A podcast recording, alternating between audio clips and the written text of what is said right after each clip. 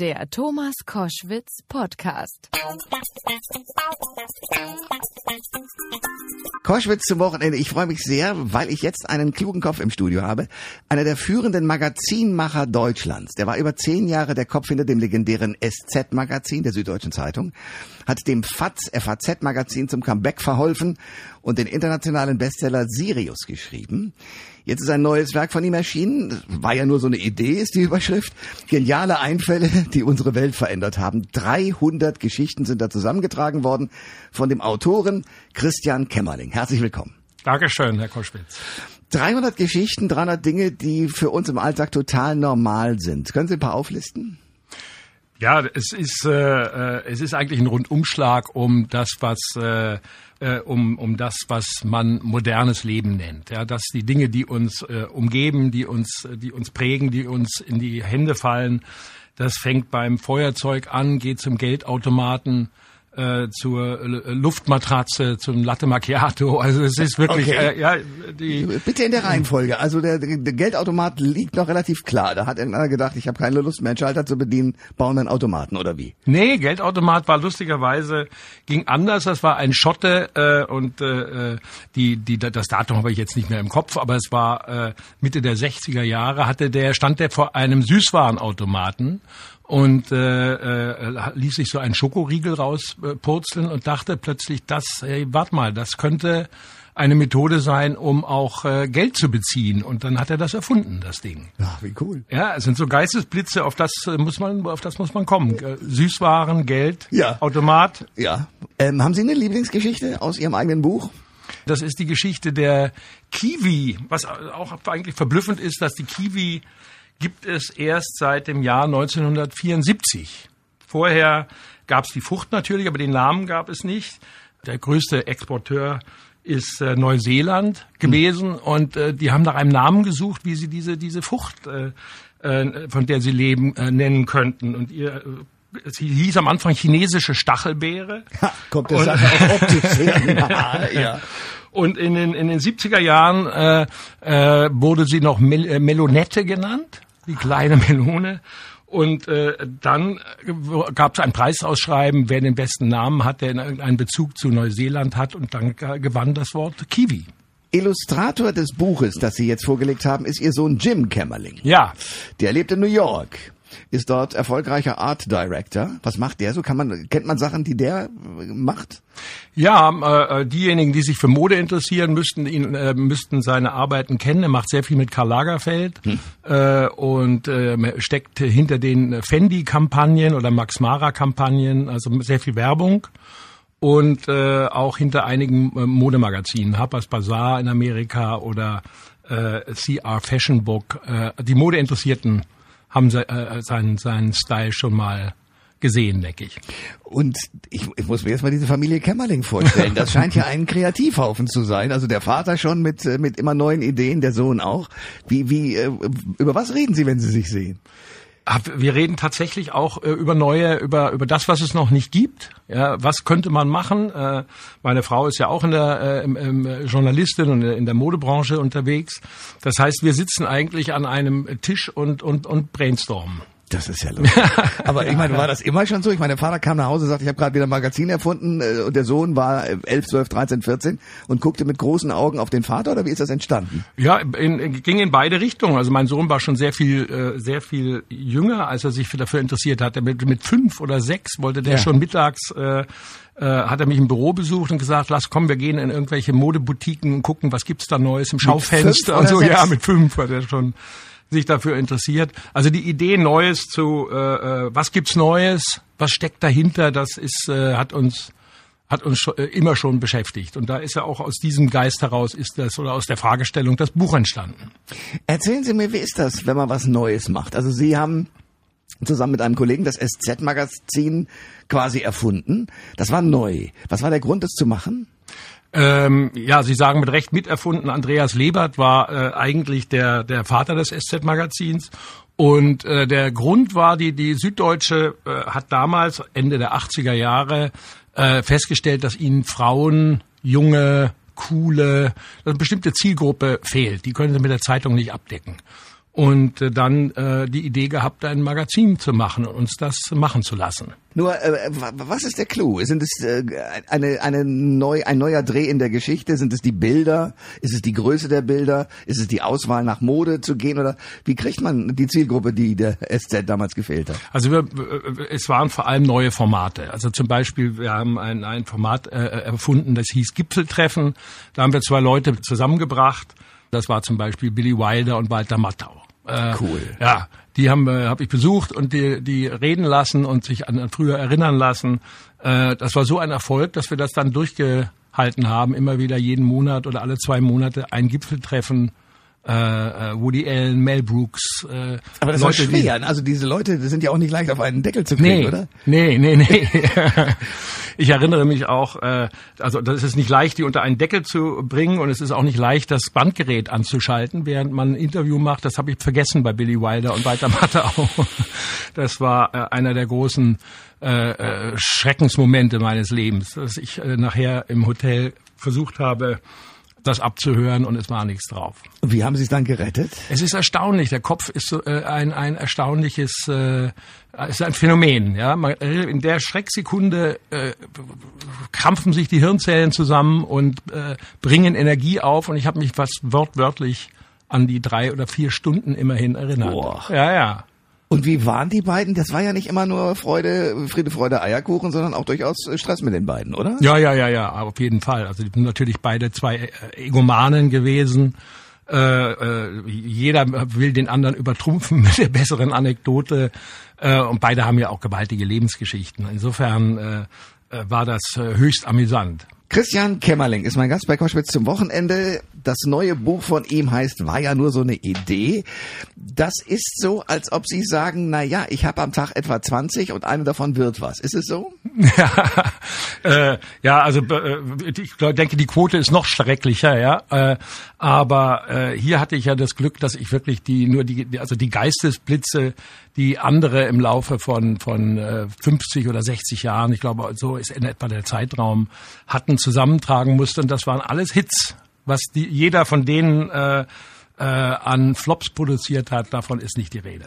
Nee, aber Sie haben natürlich auch, sagen wir mal, dadurch, dass Sie sozusagen immer in diesem kreativen Bereich sind, wahrscheinlich auch äh, einen höheren Output dauernd. Also es geht bei Ihnen dauernd ähm, los, wahrscheinlich morgens schon unter der Dusche vermutlich mal, oder?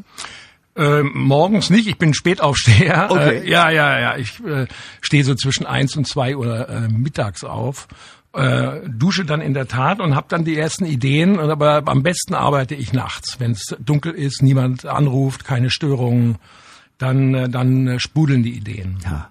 Und äh, in welchem Gebiet? Also ist das irgendwie festgelegt? Können Sie, es gibt ja viele, die sagen, ja, also Kreativität ist ganz schön, aber man muss sich eigentlich hinsetzen, einen bestimmten Zeitraum festlegen und in der Zeit wird das gemacht. Richtig, ja. Also das habe ich gemerkt bei meinem letzten Buch, also bei meinem ersten Roman Sirius das ist dann ein, ein, ein Romanschreiben, ist äh, eine, eine Fahrt ins Ungewisse. Da ist jeder, jeder Satz eigentlich eine Überraschung oder jede Wende der Geschichte ist eine, äh, eine Überraschung. Äh, das wird einem dann quasi zugetragen. Da ist man gar nicht der unbedingt der, ähm, sitzt man nicht am Steuer, sondern äh, es passiert. Und das ist das Schönste.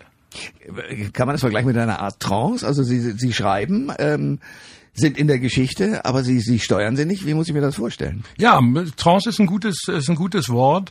Man äh, oder ein anderes Wort könnte auch Nebel sein. Ja, man fährt im Nebel mit relativ hoher Geschwindigkeit und äh, äh, dann äh, ja muss man schauen, dass man auf der auf der auf der Bahn bleibt und dann passieren eben erstaunliche Dinge, dass zum Beispiel eben ein Reh vor, vor, über die Straße läuft und so weiter. So ist es auch bei Ideen. Man muss äh, warten, bis bis das entscheidende Reh äh, aus dem Wald kommt. Aber heißt das auch, dass Sie manchmal verzweifelt sind, weil die richtige Idee, weil irgendein Kunde eine haben wollte, nicht kam? Ähm, das kenne ich eigentlich, das kenne ich nicht. Äh, ich habe ja dann viele Jahre nach dem SZ-Magazin äh, Zeitungen und Zeitschriften erfunden und äh, man steht nicht unter Druck. Man, ich habe, ich hab, nehme mir immer die nötige Zeit oder habe mir die nötige Zeit genommen, bis wirklich was Gutes kommt. Und da bin ich ja auch nicht alleine. Ich arbeite in einem Team mit anderen guten Leuten und äh, da ist immer die Ideen kommen immer. Das, äh, das war eine der äh, die andere große Begegnung in meinem Leben. Dietrich Mateschitz, ein, ein äh, Marketing-Genie, Wie wir wissen, was er aus Red Bull gemacht hat, ist ja ungeheuerlich. Und äh, das, äh, ich bin zu, äh, zu Red Bull gestoßen zu der Zeit, als die, ähm, das war auch Anfang, Anfang der Nullerjahre, als die noch nicht in der Formel 1 waren. Und er wollte unbedingt in die Formel 1. Hm. Und äh, da hatte er eine fantastische Idee, äh, ähm, auf der Rennstrecke einen äh, Lastwagen aufzustellen, in dem aktuell während das Rennen ist, äh, die Zeitung zum Rennen gedruckt wird und gemacht wird. Und das äh, habe ich für ihn umgesetzt. Hat das funktioniert? Das hat gut funktioniert. Das war wie ein Wunder, äh, äh, dass, äh, dass die Leute dann am Ende, als der Sieger durchs, äh, durchs, äh, durchs Ziel gefahren ist, zehn Minuten später die Zeitung äh, bekommen haben und in den Händen hatten zu dem, was sie gerade vorher gesehen hatten. Also das war, das war ein, ein journalistisches Kunststück. Weil es auf Papier war. Weil es auf Papier war, genau. Das war, hatte man in den Händen. Und zur damaligen Zeit war Red Bull äh, ist ganz ist nicht als erster durchs Ziel gefahren, sondern als letzter. Und ähm, da sieht man, wie mit welcher Durchhaltekraft und mit welcher Energie äh, Mateschitz äh, bei eine, an einem Thema kleben bleibt und dann Red Bull sogar zum Weltmeister gemacht hat in der Formel 1. Absolut. Ich versuche mir trotzdem vorzustellen, wo der Vorteil liegt. Also natürlich ist das erste Geniale, dass er diese Brause hat, ja. die wahrscheinlich relativ kostengünstig herzustellen ist und in millionenfachen Dosen über die Welt verstreut wird. Das bringt schon mal ein, ein gutes Einkommen. Aber warum macht er das? Also warum Formel 1? Warum zum Beispiel auch Felix Baumgarter, der aus ungeahnten Höhen ja. fast aus dem Weltall auf den Boden springt und mit dem Fallschirm landet? Also was sind die Motive dahinter, das zu tun? Also das Stichwort dabei ist äh, Content Marketing. Äh, äh, er schaltet, wie wir wissen, quasi keine Werbung. Also wir sehen keine Anzeigen oder oder Werbespots. Es gab mal Fer Fernsehspots, doch? Red Bull verleiht Flügel. Also, ja, ja. Am aber, Anfang. aber für, am Anfang und und und vergleichsweise wenig. Ja. Er hat auch miterfunden eigentlich die Idee, spannenden Inhalt zu schaffen. Eben, wie Sie sagen, Felix Baumgartner springt auf den Weltall äh, oder das ganze Sponsoring von Extremsportarten, das macht sich dann selbstständig und geht viral ins Netz und er muss nichts mehr dafür zahlen, sondern die Leute machen, die, die, die User oder das Publikum verbreitet die Botschaft äh, selber. Und das ist, äh, die, äh, das, die muss natürlich spektakulär sein. Ne? Äh, aber das kostet doch einen Haufen Geld. Also Formel 1 kostet schon mal einen Haufen Geld. Dass es sich dann verbreitet, ist klar. Aber die, die, die Anfangskosten sind ja immens. Ich muss den Vettel bezahlen. ich, das Auto muss ordentlich funktionieren. Also das sind ja viele Gehälter und, und, und Dinge, die zu zahlen sind, bevor das sozusagen soweit ist. Ja, er hat insgesamt äh, eine Milliarde Euro Marketingbudget. Unglaublich. Nein, das ist eine große Zahl. Aber äh, das zahlt sich schon aus. Das war in, der Schweiz ein Verlag Ringier, der, der das Endpendant ist zu, zu Springer hier in Deutschland. Äh, und die haben mir das, ja, die haben mir das zugetraut. Das war ja generell damals äh, in den in den 80er Jahren eine eine Aufbruchsstimmung, ja. Äh, äh, sehr, sehr, sehr, sehr elektrisierendes Klima. Man hat eigentlich vielen Leuten, vielen jungen Leuten was zugetraut. Das hat sich äh, etwas verändert. Heute ist das nicht mehr so. Nee, heute ist das nicht mehr so. Heute, äh, heute ist, äh, ist die Stimmung verängstigter und, und, äh, äh, und äh, pessimistischer.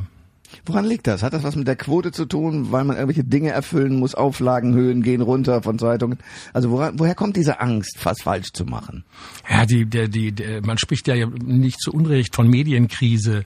Die, die, die Printtitel äh, fürchten um Anzeigen, haben großen Anzeigeneinbruch. Also insofern ist die finanzielle, ökonomische Situation eine andere als, äh, äh, als früher.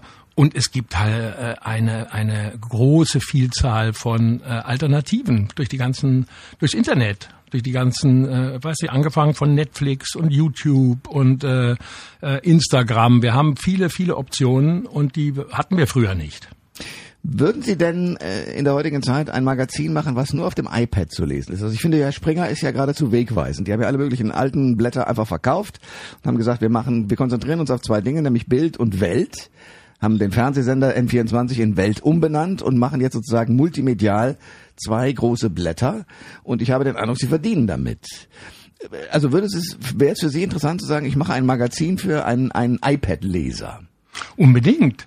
Äh, also das, was Sie jetzt ansprechen bei, bei Springer, äh, wird ja äh, bei, äh, bei der Welt verantwortet von Ulf Poschardt ein äh, langjähriger Kollege beim SZ-Magazin. Mhm. Also die dort kommt auch ein, eine sehr ähnliche äh, Denkweise zum Ausdruck. Und ich, ich könnte mir das auch vorstellen. Ich lese auch als Konsument fast nur noch auf dem iPad. Ich auch. Ja? Ich auch. Ich könnte mir fast nicht mehr vorstellen, einen reinen Printtitel zu machen. Aber das heißt mit anderen Worten, die Idee, dass es jemanden gibt, der mir redaktionell als Leser mir ähm, etwas vorsetzt, was gestaltet und kreativ gedacht ist. Das wird nie aufhören, oder? Nee, das wird nicht aufhören. Ich glaube, das brauchen wir. Es wird auch, äh, das Buch wird nicht aufhören, das Buch wird immer existieren, es wird auch die Magazine werden existieren. Die Darreichungsform ist eine andere. Also meine Frau zum Beispiel hört fast alles äh, äh, als Podcast. Ja, die, die äh, war eine, eine äh, fanatische Leserin und jetzt ist sie eine fanatische Hörerin geworden. Aber, aber die ähm, es ist die Darreichungsform, die Inhalte werden immer bleiben. Sagt ein Mann, der ein sehr lustiges und witziges Buch geschrieben hat und einen richtig befreit, was gute Ideen angeht. War ja nur so eine Idee. Geniale Einfälle, die unsere Welt verändert haben. 300 Geschichten von Christian Kämmerling geschrieben. Ich danke für den Besuch. Ich danke Ihnen, Herr Koschwitz. Alle Informationen zur Sendung gibt es online auf thomas-koschwitz.de.